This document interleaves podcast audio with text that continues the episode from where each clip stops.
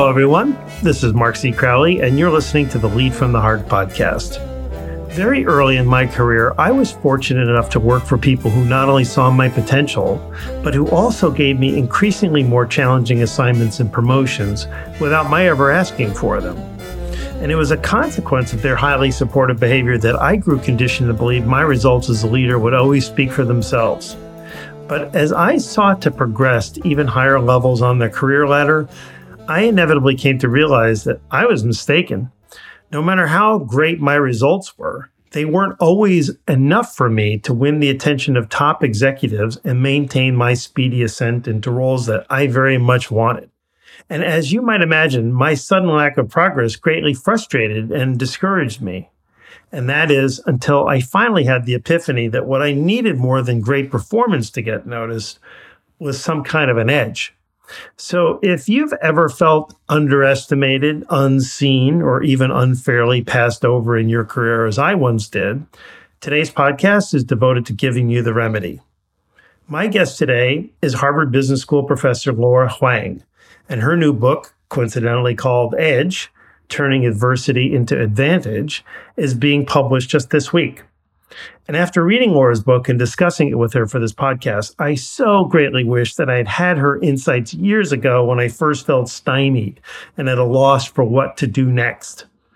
And as you're about to hear, Laura believes that success in life is rarely just about the quality of our ideas, credentials, skills, or even effort. Instead, achieving success hinges on how well we shape others' perceptions of our strengths as well as our flaws. And it's about creating our own edge by confronting the factors that seem like shortcomings and turning them into assets that make other people take notice. The cold truth of her message is that none of us can afford to wait for other people to make fair decisions on our behalf. Creating an edge for ourselves is a proactively positive way to succeed in a rather imperfect system. Through extensive research, Laura has landed on four powerful ways each of us can create our own edge, and we're about to discuss all of them in great detail. As background, Laura Huang earned both a bachelor's and master's degree in electrical engineering from Duke University, an MBA from INSEAD, and a PhD from the University of California, Irvine. And we are thrilled to have you on the podcast just as your book comes out. A warm welcome to you, Laura Huang. Thanks so much. Appreciate you having me on. Well, I know it's very late where you are in Boston. And so thank you for making time to do this. Oh, not late at all. This is midday for us. no, you, you high achievers. well, let me get into your book a little bit because I really loved it. And it's frankly, it's a topic that we've never even come close to talking about on the podcast. And so, in an early part of our new year here, this is kind of a cool way to get things going you said that the book is basically about creating an edge. And in other words, how can we harness our own personality and strengths, even our weaknesses, to create a unique advantage? So I have a two parter here. My first question is why do we need the edge? Why do we need an edge? And I guess my next and bigger question is what influenced you to make this information your first book? Yeah, I mean that's those are great questions. In terms of why we need an edge, part of the premise of this book is that some people naturally have an advantage and other people have to create an advantage for themselves. And so when we think about the fact that we all wish to succeed, we don't always know how. So what oftentimes happens is we think we need to change who we are or fit the mold of someone who we think is the pinnacle of success or contort ourselves to replicate that model. But if we can create our own unique advantage, our own edge, then we can actually go and get much further. What happens a lot of times is that when we think about success, it's always about hard work, right? We're taught from a very young age work hard, work hard, work hard. And working hard is absolutely critical to success, but hard work alone leaves a lot of people frustrated right? You can take two people who work hard and work just as hard as each other, and one person will be more successful than the other. And the reason why that happens is because a lot of success and a lot of outcomes are driven by perceptions and signals and external things that are out of our control.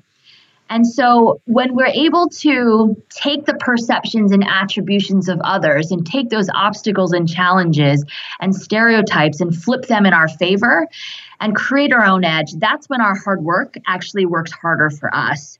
And so, what I really wanted to do when I was writing this book was to communicate that to to readers. Where you know I was doing a lot of research, studying people who are underestimated and situations where there was a lot of inequality and disadvantage, and really wanted to just share these stories of everyday people who were facing these challenges, but still able to empower themselves to create their own edge. I love the idea that you really wrote this book for people who feel underestimated. Because I think that's probably true of a lot of people, at least people who work in a corporate environment or a setting where, you know, there's enough opportunity to grow and yet they get passed over or not even considered and the sort of bitterness and confusion that that creates. Yeah. You imply in the book that there's sort of some people that sort of have a natural advantage. And I don't know what that is. So, who has a natural advantage in life? Yeah. It really differs by situation. When we think about the word advantage, our minds oftentimes go to, you know, the white, male, tall sort of leader that we typically think has an advantage. But one of the things that I talk about in the book is that we all have something, right? We all have something that we feel is holding us back. And it could be gender or race or sexual orientation or a variety of other things but there's also things that are sort of invisible things. There are you know we could go into situations and in certain situations we feel like one thing is giving us a disadvantage and in other situations it's something else. And so it's really the fact that we need to both understand who we are our own vulnerabilities our own strengths our weaknesses and be able to both find and create our own edge. We need to be able to understand the perceptions and the attributions that others are making of us so that we can sort of guide and understand the way that we can be the most successful and still be providing value in a larger, more holistic way. So, what triggered this work in you? How'd you land here? Yeah, I mean, you know, a lot of it is based on the research that I've done both in the early stages of my career as well as more recently. For example, a lot of sort of the challenges I felt myself informed the research that I ended up doing. I looked at, for example, accents and people who are in the United States but yet have accents or have what's considered a non standard kind of American accent, whether you're an immigrant or whether you're you have some sort of a, a difference in the way you speak or your communication style. And so, for example, I found that people who had an accent were less likely to get promoted to top management positions. People who had an accent were less likely to get venture capital financing for their startups. And what happens is that we think about why that might be. A lot of the lay assumptions is that it's about communication. And so we know, for example, that we can't bias against somebody when hiring based on their accent. And so instead, what happens is we we decide upon criteria things like can this person think outside the box? Are they interpersonally influential? Various characteristics like that. And so, in some of my research, what I found, I actually tested and found that it wasn't about communication. In fact, when I randomly assigned people to to listening to different speakers and then asked them, like, what are the three things that you learned from this person? I found that people were just as likely to learn things from people with accents than those without, if not more. But instead, what it was was that people with accents were less likely to be rated high on things like thinking outside the box, interpersonal influence, likability. And so they weren't getting hired for for positions for the exact same reasons that we had already decided were the criteria that were important.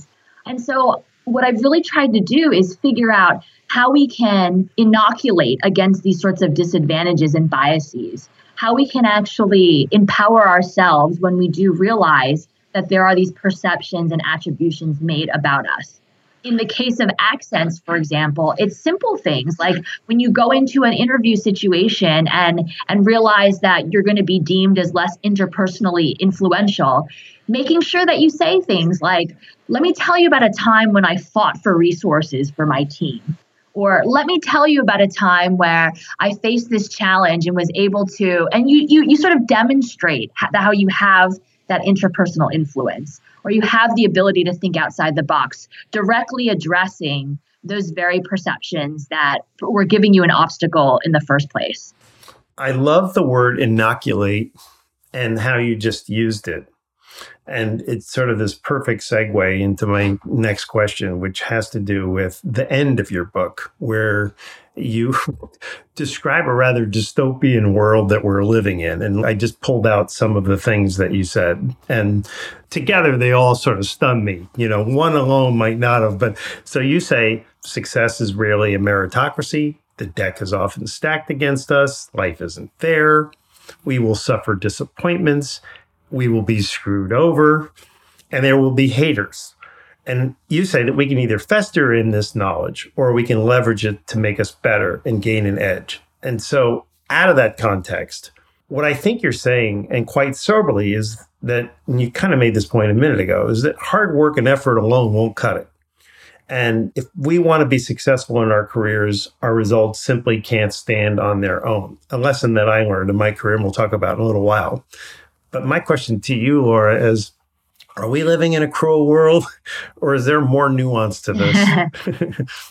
yeah, I mean, to be honest, I think there's a little bit of both, right? The world can be incessantly cruel, and often it's crueler to some than it is to others. But there are so many redeeming nuances that we should take heart in. And that was part of the impetus for writing this book, right? Is that there are all of these situations that leave us bitter and sort of leave us feeling like life isn't fair. And what I really wanted was to show that there are ways to empower ourselves, that we're not kind of stuck in these sort of cruel situations. And what I find is that the world is both at its cruelest when we haven't equipped ourselves with certain tools or know how, so to speak.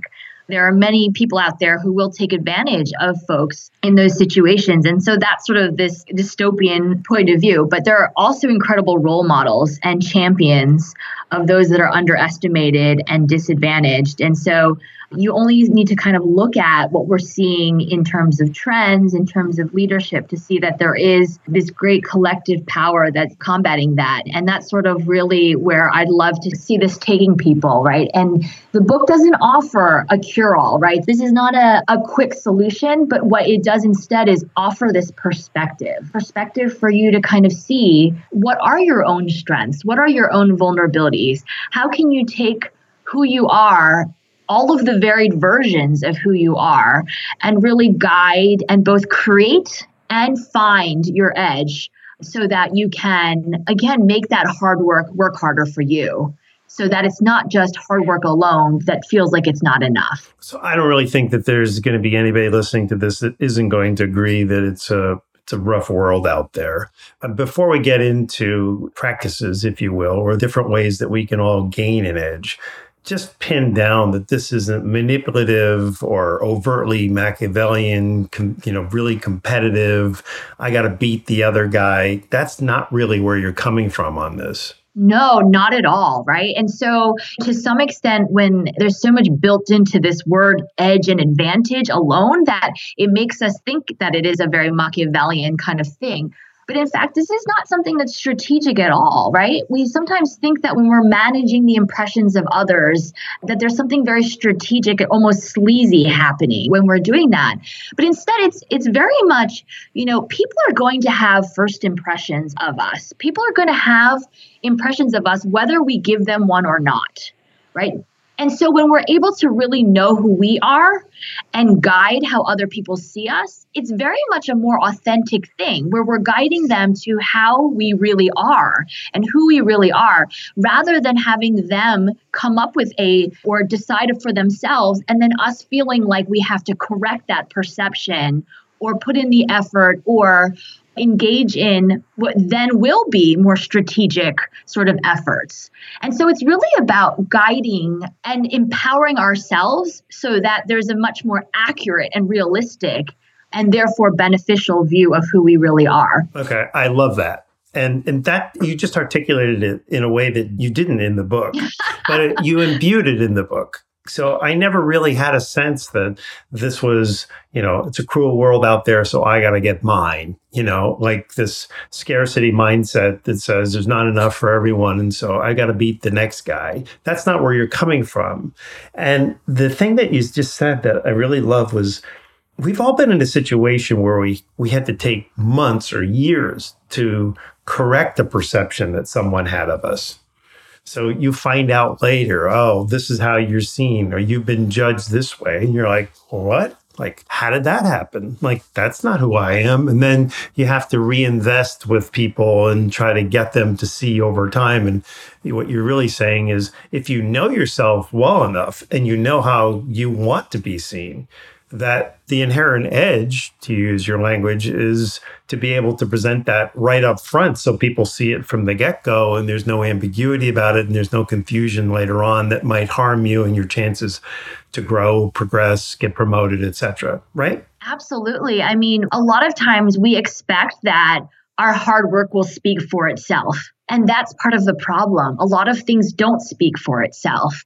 And so it isn't a strategic thing at all when we do help guide that process to what it actually is, to helping people to kind of see where we bring value, helping people to see where the effort we put in is going to be useful and enrich lots of what's happening in organizations. And so it's actually very much the opposite of this Machiavellian and strategic sort of thinking. How did we come to believe that hard work stands out, by the way? How did we get all convinced by this? Because the dynamics that you're talking about are universal and, you know, throughout history, right? So, yeah, how did we get ourselves yeah. so convinced? Were we told this? you know, I, you know, I think it's something that we're really we are. We're taught this from a very young age, and what I even see now, both as a parent and observing lots of parents. You know, I have parents who come to me and they're like. What do I do? You know, my kids, they just don't seem like they're hard workers, or how do I give them an advantage? And my answer is sort of, and what I really try to answer through the book is for parents, we need to stop trying to give our kids an edge and instead try and teach them how to create and cultivate their own edge. That's going to serve them much better. And when we do that, it also, you know, helps us kind of get beyond this hard work will speak for itself yet behind the scenes you see all these parents trying to give their kids these advantages. Well why don't we get into these strategies that you have? And so the first way that you suggest that we can guide others in the perceptions that they have of us is what you call enriching. Yes. So tell us what this means how to do it why it's important. I'll just give you the floor Absolutely. So, you know, I'm not sure that this comes across, you know, as crisply, but having an edge, the EDGE, that actually stands for what we're going to, you know, enrich, delight, guide, and effort. Right. So that's really the framework for creating and finding your own edge. And the first, of course, is enrich, right? Which is the value we bring to others. And the second is delight, which is finding ways to give others some sort of something unexpected so that it gives us the canvas, right? It gives us the entree into being able to show them how we delight. And the G is guiding others in the perceptions they have of us, right? So once you've been able to get that kind of entrance through delighting them and they're giving you that opportunity and you can show them how you enrich, it's about continuing to guide the perceptions that they have and so if we start with enrich, this is at its simplest level adding value. It can be enhancing a, a project or a team or providing something that really provides and adds that value. In order to do that, you need to understand your own competencies and weaknesses and really harness this insightful and incisive observation of, of your surroundings and the gaps that you can fill. And it also entails really following your intuitive compass. And so, this entire process, enriching in general, is because you have an edge when others believe that you have the ability to enrich and add value. There's a quote in the book from Charlie Munger, who's the vice chairman of Berkshire Hathaway, and he says, Figure out what your aptitudes are. If you play games where other people have the aptitude and you don't, you're going to lose. So it struck me, I want to ask you, why is finding our best lane the best way to delight? And how do we find our own best lane? Yeah, so there's a couple of things here, right? The first is when we say we sort of give this advice when people are going into situations and we say, be yourself, right? Just be yourself. And figuring out what your aptitudes are is realizing, first and foremost, that there is no be yourself. There's so many versions of yourself. so it's really be yourselves, right? We are nuanced people. And in different situations and in different contexts, we're like diamonds, where if you look at a diamond from various different angles, it's going to sparkle and shine differently based on the angle you look at it. And that's how people are as well.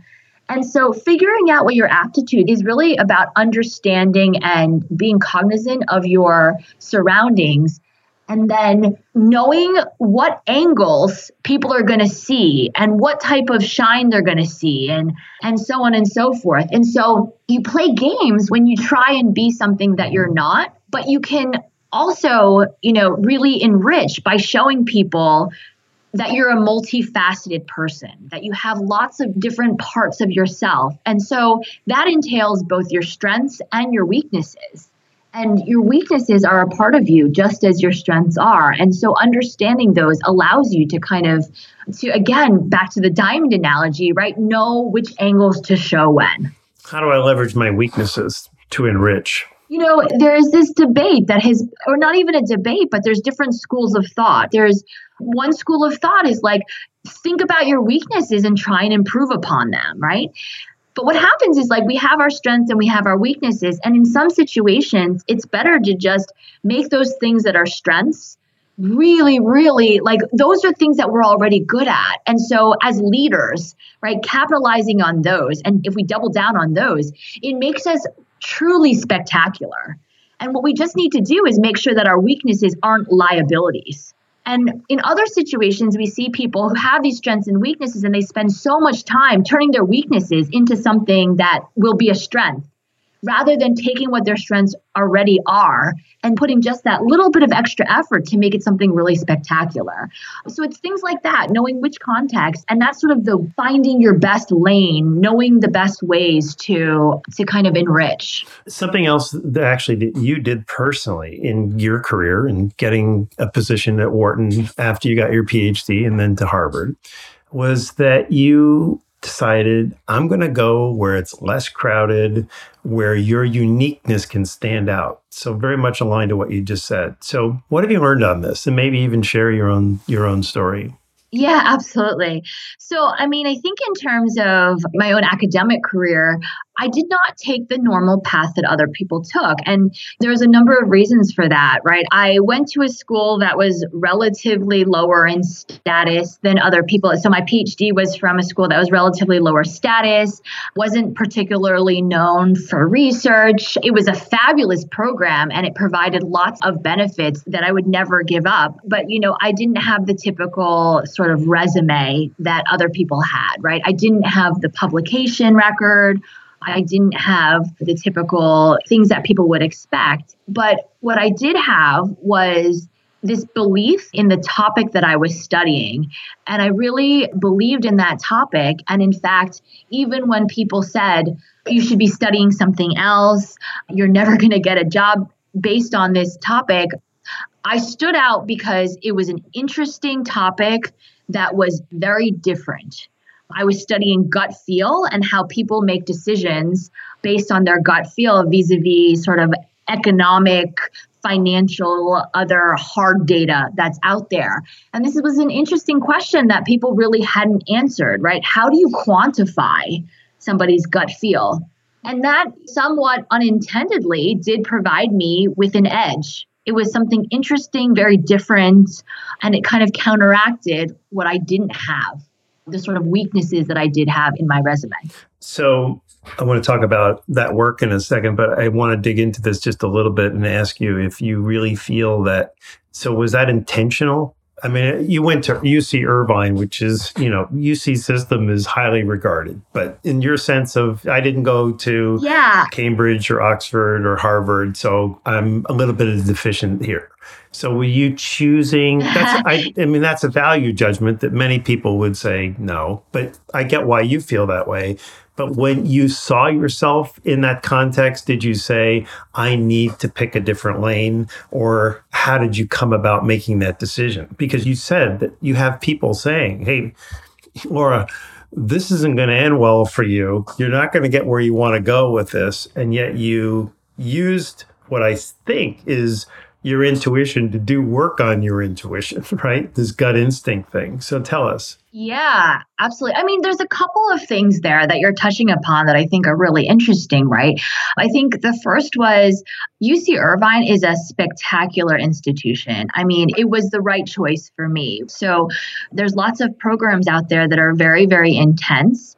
In fact, when I first became an assistant professor, I remember talking with one of my colleagues, and my colleague was saying something around, how he only heard from his advisor once every three months. And whenever he did, it was for his advisor to yell at him and tell him all of the things he was doing wrong. Mm. Whereas I was very fortunate in the sense that I had an amazing advisor who I never once doubted had my best interest at heart.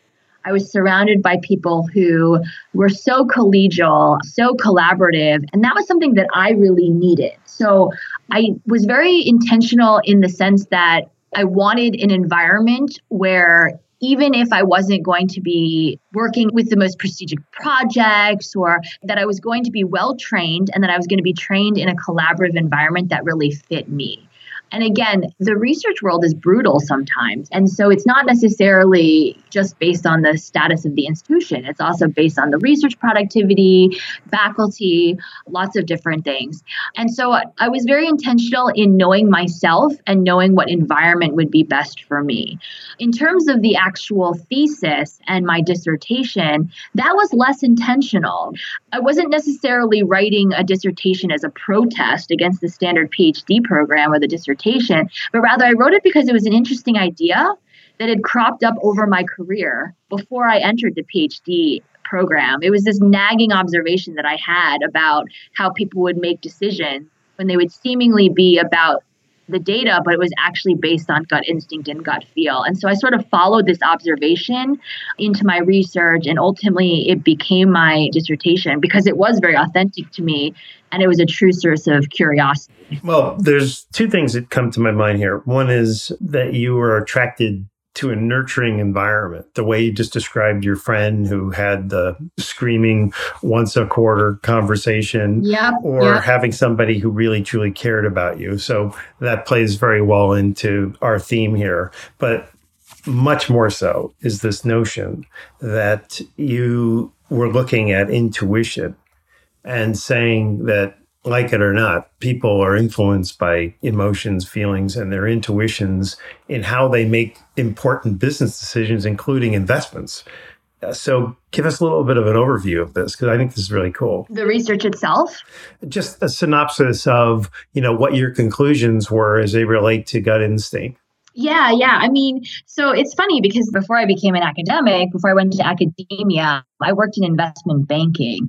And I had seen, you know, anecdotally what I ended up studying. So I was working on this project very early on. It was essentially this project where a client wanted to acquire one of three companies, right? So there was target A, target B, and target C. And the project that I was assigned to work on was which of these targets should they acquire, right? So I went off and with my team, we had to produce this model and we spent about two months trying to figure out which of these would be the best acquisition target. So we had, you know, what would happen at different interest rates, at different states of the world, like all of these complex sort of algorithm, this, this complex model. And we went back to the VP and we said, okay, here's our analysis, made this huge presentation and said, we should acquire target B. And he said to us, well, that's that's all well and good, but you know, we already decided we're going with target A. So can you now change the model to make it say that we should go with target A? And so that's sort of an example of we make decisions based on our gut feel or our gut instinct a lot. And we use the data to sort of justify that decision we actually made. And later, when I started studying this, I really wanted to understand like, in what situations do we use our gut feel? And the data are sort of there to buttress our arguments and support what we already knew we wanted to do. And this happens especially in high stakes, highly uncertain context right? This is not like a normal sort of decision where you can weight the probabilities and you can look and see, you know. So this is we're not talking here about sort of a very emotional type 1 type 2 kind of decision right Kahneman. like the different you know the mm-hmm. type 1 versus type 2 types of like we're not thinking like it's not this is not like a thinking fast and slow mm-hmm. Kahneman kind of thing right I started studying how venture capitalists and angel investors make their decisions about which companies to invest in. And this is like you just don't know. There is no right answer. You could do lots of market trials, you could do focus groups, and they could all be telling you that this is going to be a spectacular product or service, and it just bombs. Or it can be something like in the early days of Twitter, where people were like, What is this? Who is ever going to want this? Or why would we ever want Airbnb? There's such a liability. Who's going to just live in somebody else's house or apartment. And these are just things that you can't predict. And so, what my research looked at is how gut feel is that factor that gets you to sort of pull the trigger. Like, if you look at any investment decision, none of those decisions should be made, right? Rationally, there's such a high failure rate that you should never be making those decisions but it's really gut feel the investor's gut feel that allows them to go for it and pull the trigger because they think or they believe that they've seen some sort of pattern matching or their experience or something that they can buck those statistics.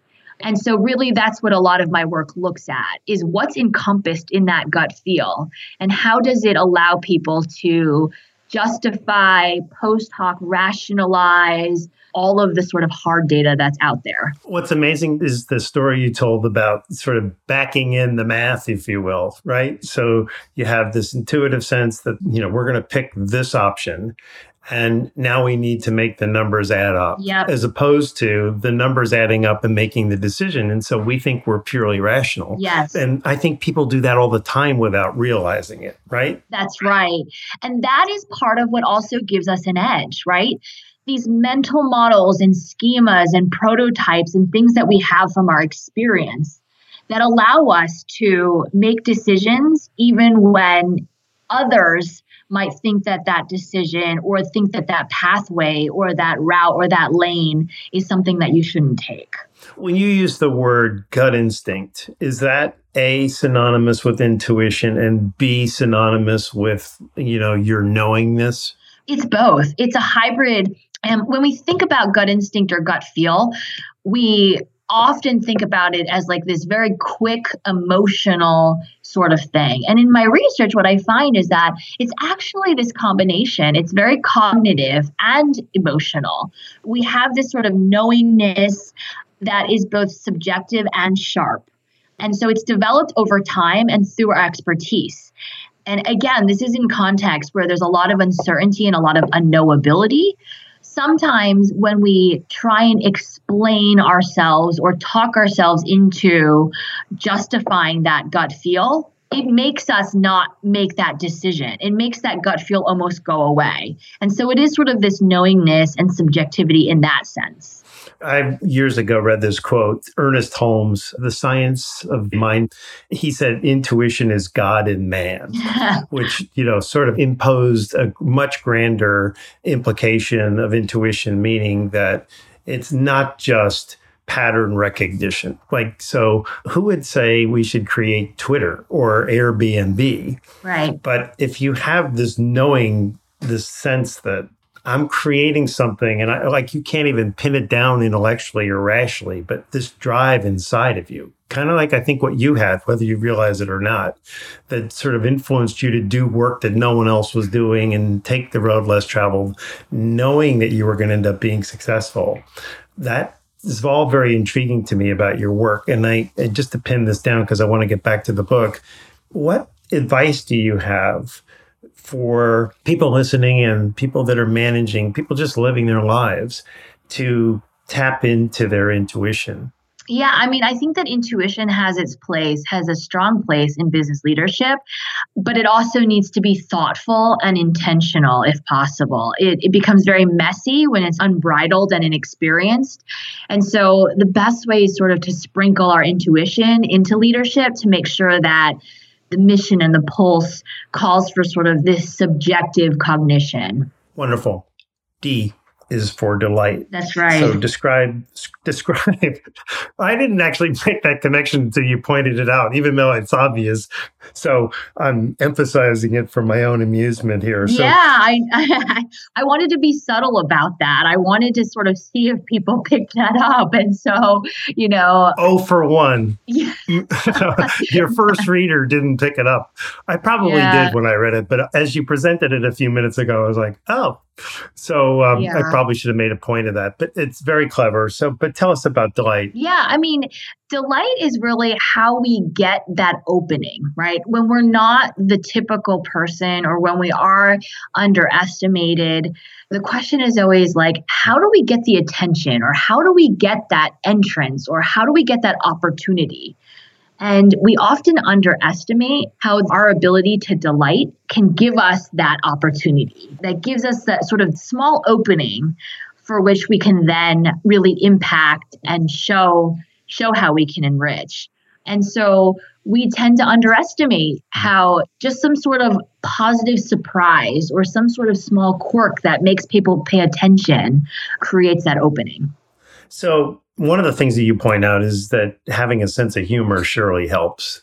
As I was reading your book and I was thinking about this, I realized in my own career that having a sense of humor absolutely helped me progress and my mantra is if it's funny to me it's funny so you know but i think that it created some amusement for people in my early part of my career that i think mm-hmm. really helped differentiate me and and delight people so how do you develop that you know how do you it's not joke telling. Yeah, you don't, it's not. It's not joke telling and it's not even just being funny, right? A lot of times we think, oh no, like, you know, some some of your listeners are probably like, oh no, I'm not somebody who's like naturally right. funny and naturally sort of charismatic in that joke telling kind of way.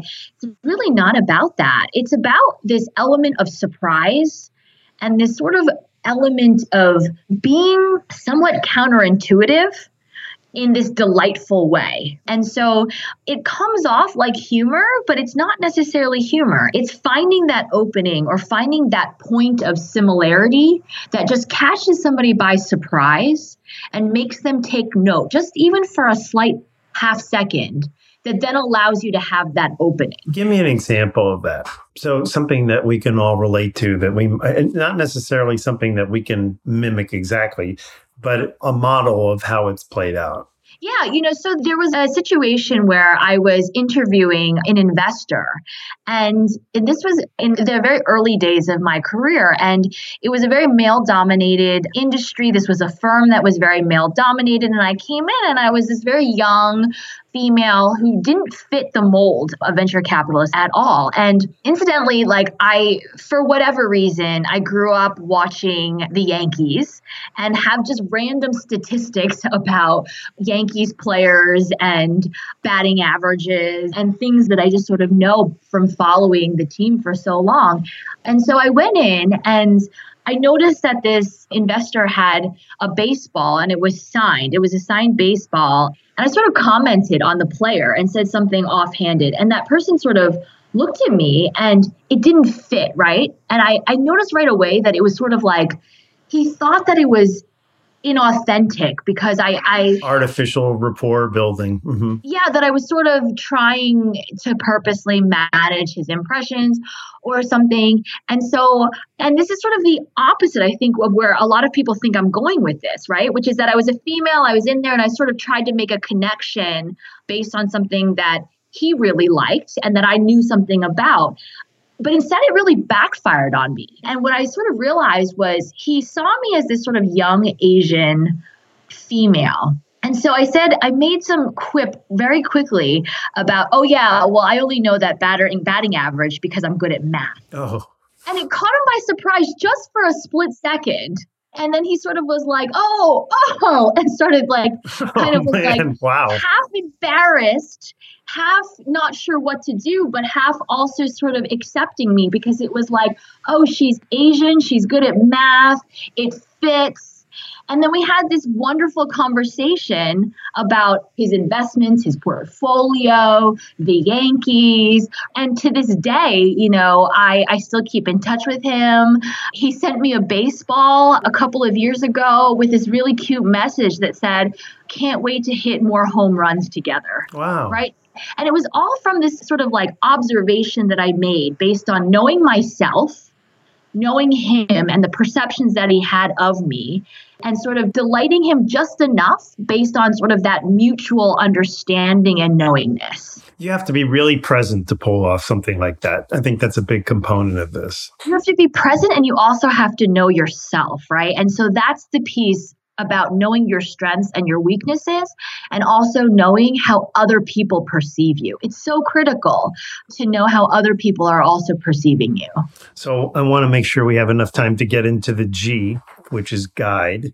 And when I read this chapter, honestly, this was wisdom that I wish I had had early on in my career because many years ago, I really did believe in meritocracy and that my great work would always be recognized. So people can see what I'm doing. They're obviously going to reward this. And I discovered that people developed perspectives on me that weren't always accurate, they weren't accurately informed, and that they limited me. So tell us how we can guide the course of our career rather than settle for the course of actions that other people decide for us and why that's such an important edge. Yeah, I mean, just like as I was speaking about before, there's this inward facing piece of it and there's this outward facing piece of it. And so, in order to guide the course of our career, the inward facing piece of it is to know what is our trajectory, right? Where have we been and where do we want to go? Being honest with ourselves because what happens is even when we're we delight somebody, when we get that opportunity and they let us in, we still have to continue to guide their perceptions.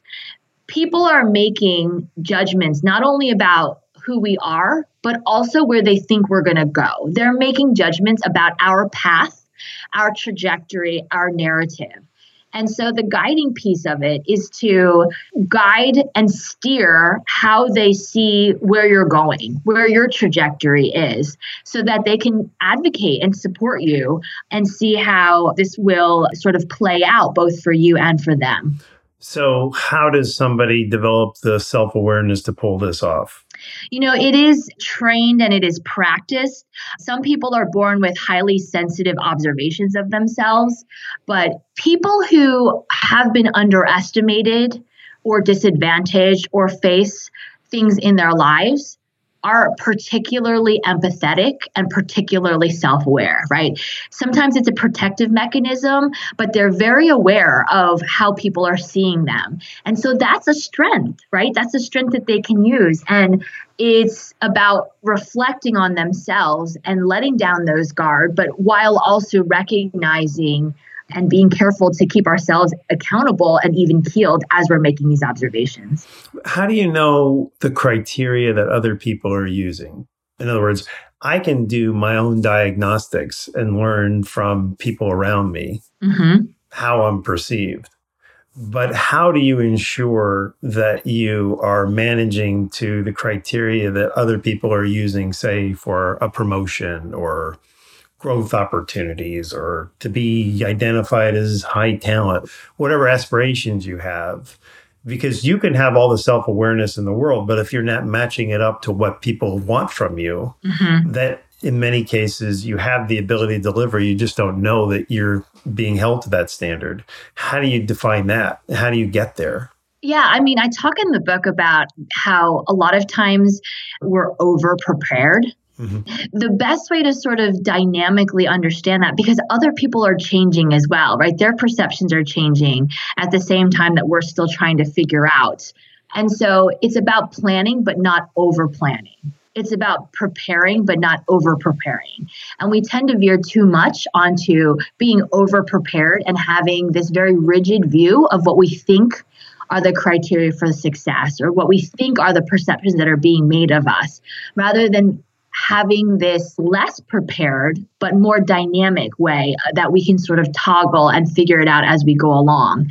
And the more we can do that, the more we're able to absorb more information and use that information in turn. So we create this very healthy cycle rather than this vicious cycle. Give me a quick example of how you've guided other people's perceptions of you. Yeah, you know, I spoke a little bit about some of the research that I've done in the beginning, but you know, in addition to the research where I've shown that there are sort of differences and there's disadvantages, there are ways that you can really redirect. And when I spoke about, you know, going into an interview situation and saying things like, "Hey, I know it may seem like XYZ, whatever perceptions you think they have of you, you can say things like, but let me tell you about a time when I fought for resources for my team, right? And you're redirecting their sort of perceptions of who they thought you were. It's simple things. Whereas when you see that they're sort of talking to you in a limiting way, you answer their question, but then you very much turn it into a, and then here's where I think it can go. Here are the massive growth opportunities that I think that this company could go in. You're really sort of redirecting. So you're you're listening, you're answering, but then you're redirecting the conversation towards the trajectory that you want them to be taking you in. Got it. So we have EDG, delight, enrich, guide. Mm-hmm. And then I guess you probably want to call it a small e, lowercase e, maybe, because you sort of downplay the effort part. So, no, I mean, effort comes last, but we tend to think that effort comes first. When you're able to enrich, delight, and guide, your effort goes that much further. And that's why it's the last E. Aren't you clever? that seriously, that's really, really, I mean, I didn't put the pieces together in that sense. But obviously, you could have begun with effort, right? So that's an E too. You could have said, here's where we start, but here's how you enhance it. And I love the way you position that. So that's very clever. Thank you. So, Laura, I think you know we have a tradition on the podcast where we take a brief break from the conversation and we ask our guests a few questions about them more personally, their interests, influences, and life philosophy. And we call this the heartbeat round. So now it's your time to play. And so, with each of the questions I'm going to ask you, we want you to give us your best instinctive answer and respond to each one in a heartbeat. oh, gosh. Okay. Uh, all right. Here we go. An uncommon leadership trait that gives managers an edge. Oh, compassion. The most challenging or difficult part of writing your first book having to cut out some of the amazing stories because of space limitations. Hmm. Quick example of how someone recently delighted you. So I had just gotten this brutal paper rejection. My husband, he sent me a text message that said, Did you know I don't care about how many papers you have? I care about the fact that you always get up and try again. Wow. That's wonderful. You married the right guy. That's fantastic. Oh, he's going to like hearing that part. yeah. the trait you admire most in other people? Loyalty. I'm big on loyalty. Someone who's a huge source of inspiration to you? Um, my little brother. A great piece of advice for all the entrepreneurs listening in. Celebrate your failures. A prediction about the future you're pretty sure is going to come true. oh gosh. Okay, I'm going to go I'm to go big and provocative on this one.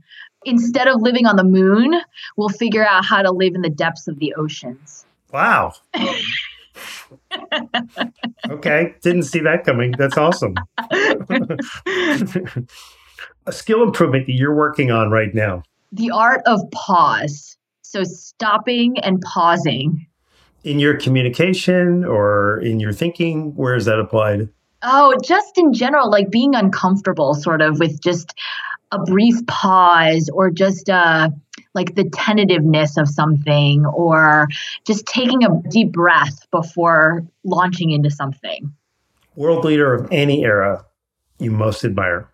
Oh gosh, I don't even know. Um, this one's a tough one because I feel like there's leaders that I admire in certain areas and then I see them flawed in other areas. and there's mm-hmm. just, it's a big ask for any one person to be perfect in all different dimensions. Can I pass on this one? Yeah, and you know, I'm totally fine with it because the people that I most admire all have flaws. And I think that's helpful for all of us to remember, right? Yeah. None of us are going to be perfect. Even Churchill and Gandhi and all the other Mandela and all the names that might have come up. So, Yeah, well yeah. I mean, I think I, I very much admire Nelson Mandela. And when my father first came into the country, his name was Nelson after hmm. Nelson Mandela. But, you know, I recognize that Nelson Mandela was flawed, as was my father, as am I. So, you know, it's hard. It's hard to, to come up with one. That's a great question. One book you wish everyone in the world would read. These are these are great questions. One book, gosh, there's so many. I read all the time, so there's so many books that I love. Well, at this current moment, I wish everyone in the world would would read my book. okay, I wish I had the plug bell. So Edge, but I also love The Remains of the Day. Such mm-hmm. a good book. I love Girl in Translation. I love When the Legends Die. I lo- I mean just so many books that I love. Flowers for Algernon. I could go on and on. Fantastic. All fiction, too. Yeah. Your all time favorite song? Can I pick a genre instead of a song? Sure. Okay. Um, I love what my friends call and make fun of me for. They call high school girl music, which so like, like Katy Perry current or like 20 Yeah, years ago? like Katy Perry, Demi Lovato, Miley Cyrus, Taylor Swift. I just find it again, I find it so perfectly flawed. It's like so charming. Like Demi Lovato is just so charming in her ways and her music also has that sort of very like you're rooting for them and it and it's so so like that high school girl genre. It's like so full of hope but yet still so uncertain. Great. It's wonderful. Besides love, what does the world need more of? Um, home cooked meals. The quality that derails the most leadership careers. Greed. That has never come up, by the way. Really? That's interesting. Never. Arrogance, number one answer. But greed, can't argue with it. Huh. Quote that captures your life philosophy if you have one. Oh, so many as well. Geez. How about you can have it all, you just can't have it all at one time. Wonderful. So that's our final question, and we're going to get back to the conversation. But thank you so much for going through the heartbeat round with me. Laura, before we say goodbye, I'd like to ask if you can summarize how all of your research on creating an edge relates to leadership and being a successful manager, since this is obviously a leadership podcast. And we clearly discussed some of this throughout you know, our discussion, but kind of hoping you might be able to punctuate it in some unique way that we didn't really tap into.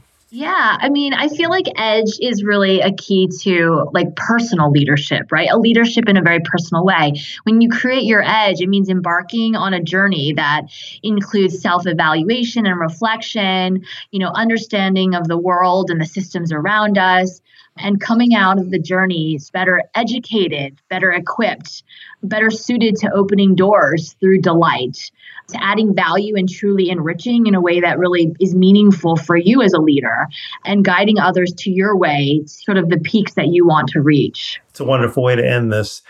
Your book is about to come out in the next few days. And so we wish you tremendous success. It has been a true, to use one of your words, delight having you on the podcast, Laura. Thank truly, you. truly great, really enjoyable. So thank, you Thank so very much on behalf of my entire audience. Very, very grateful you joined us. Thanks so much. Really appreciate it. Thank you, Laura. All right, take care. You too. Bye bye. All right, bye bye. Before we go, I'd like to ask you for a quick favor. If you enjoy our podcast, could you take a moment right now and give us a review on Apple iTunes, not to mention introduce us to some of your friends? Okay, I realize now that I'm really asking you for two favors here, and I promise to stop there. But a review from you will help us gain additional street cred and validation in a world filled with other leadership podcasts. We're trying to stand out, and you can help us make that happen. And by introducing us to members of your tribe, you'll greatly help us expand our reach. So that's it. A review and a referral will make my entire team very happy. And speaking of them, I'd like to thank my number one encourager, Ken Boynton, in addition to Susan DeRoche, Carrie Finnessy, Randy Yant, Mirjana Nokovic, and my engineer and producer, Eric Oz. And as always, I leave you with my constant reminder when you lead from the heart, your people will follow. This is Mark C. Crowley thanking you for listening and signing off for now.